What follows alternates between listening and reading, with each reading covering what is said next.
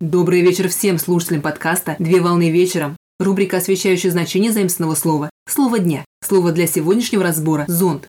Слово «зонт» заимствовано из нидерландского языка в XVIII веке. Жонедук – солнцезащитная ткань, где зондек – зонт, зон – солнце и дек – защита, буквально защита от солнца. Зонт – это устройство, предназначенное для защиты человека от дождевых капель и солнечных лучей. Зонт представляет собой приспособление в виде складывающегося каркаса, обтянутого тканью. Как правило, устройство производят в форме купола. Принято считать, что родиной зонта является Египет или Китай, где символический зонт считался признаком власти, потому что только фараоны и императоры могли пользоваться зонтами. Так, первые зонты были полтора метра в высоту и весили около двух килограммов.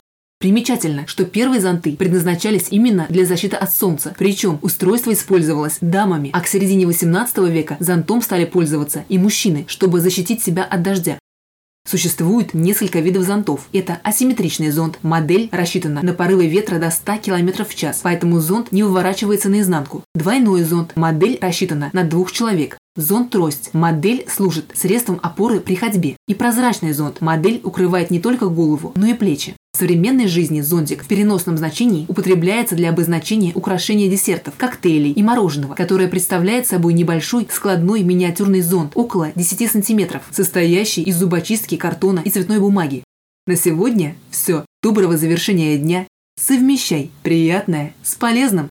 Данный материал подготовлен на основании информации из открытых источников сети интернет с использованием интернет-словаря иностранных слов.